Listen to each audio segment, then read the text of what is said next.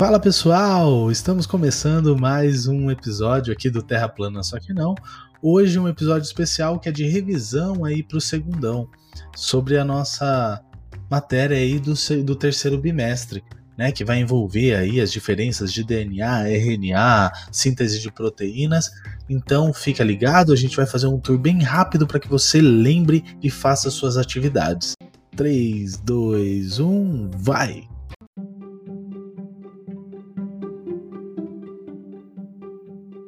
E vamos para essa incrível revisão que vai ser bem rápida, então fica ligado. Para começar, todas as características, né, do nosso do seu corpo estão lá contidas naquele material genético chamado DNA. O DNA, ele toma frente, né? Ele é o protagonista. Todo mundo ouve DNA para cá, DNA para lá, né? Tem até um emoji no WhatsApp que tem a molécula de DNA ali. Mas lembre-se, ele não é o único, né? Um material genético tão importante quanto ele é o RNA. Então, vamos relembrar qual é a diferença dos dois? Primeira diferença: o DNA é uma fita dupla. Vocês se lembram disso, né? Enquanto o RNA é uma fita simples. Você tem aí é, o que nós chamamos da composição desse material genético de nucleotídeo. O nucleotídeo é formado por três é, por três partes, tá? A primeira parte é o fosfato, a segunda é o açúcar e a terceira são as bases, tá bom? Lembrando, o DNA é formado por um açúcar chamado desoxirribose. Já o RNA é formado por um açúcar chamado ribose. E qual que é a diferença nisso, né?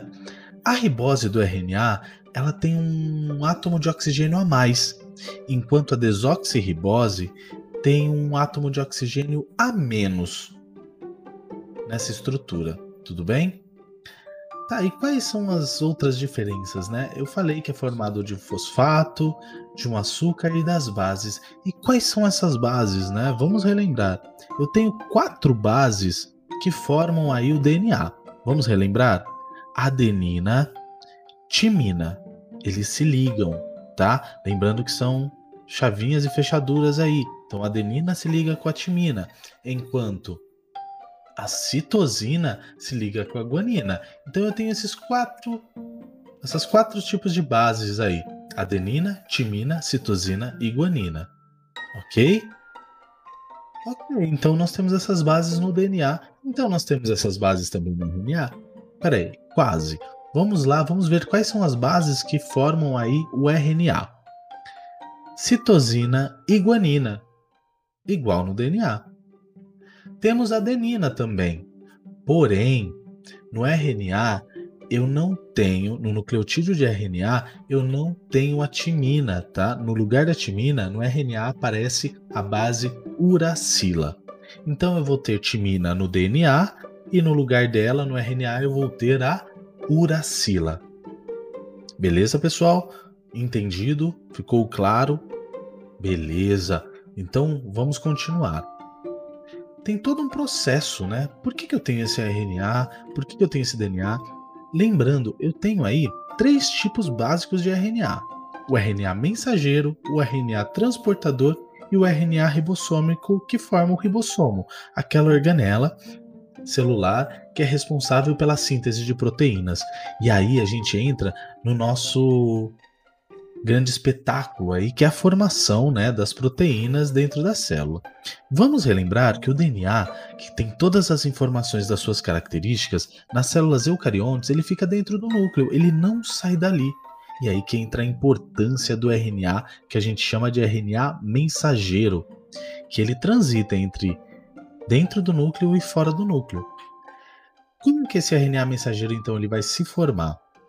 Você tem aí a dupla fita abrindo através de uma enzima chamada DNA helicase, e aí você tem a formação do RNA mensageiro através de uma fita molde do DNA. Então, esse processo de, fazer, de copiar essa mensagem né, do DNA é chamado de transcrição.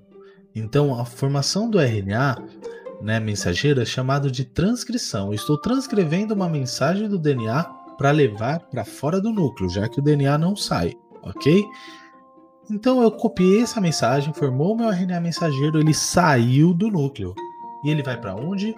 Para o ribossomo, aquela organela que é responsável pela síntese de proteínas. Ali que vai acontecer toda a magia. Quando ele chega no ribossomo, vai acontecer um outro processo chamado de tradução. A tradução, eu vou ler esse código formado e para formar o quê? Para sintetizar o quê? Fazer a síntese de proteína. Então, o processo de síntese de proteína é chamado de tradução. Eu vou ler o código a cada três letras e essa tríade de códigos, né, de letras, de bases, é chamada de códon. E aí, o RNA transportador, a cada códon vai trazendo um aminoácido. E aí essa sequência de aminoácidos, né, formam uma proteína. Então, dependendo da sequência, eu formo uma proteína. Lembrando que essa sequência de aminoácidos ela pode ser gigante, formando aí estruturas primárias e quaternárias, né? São essas as proteínas. Ok, pessoal? Então, a gente fez esse tour maravilhoso, né? Pela pelo DNA, pelo RNA e pela síntese de proteínas. Qualquer dúvida, pessoal, deem uma olhada nos nossos podcasts anteriores ou pergunte para mim, para o professor, ok?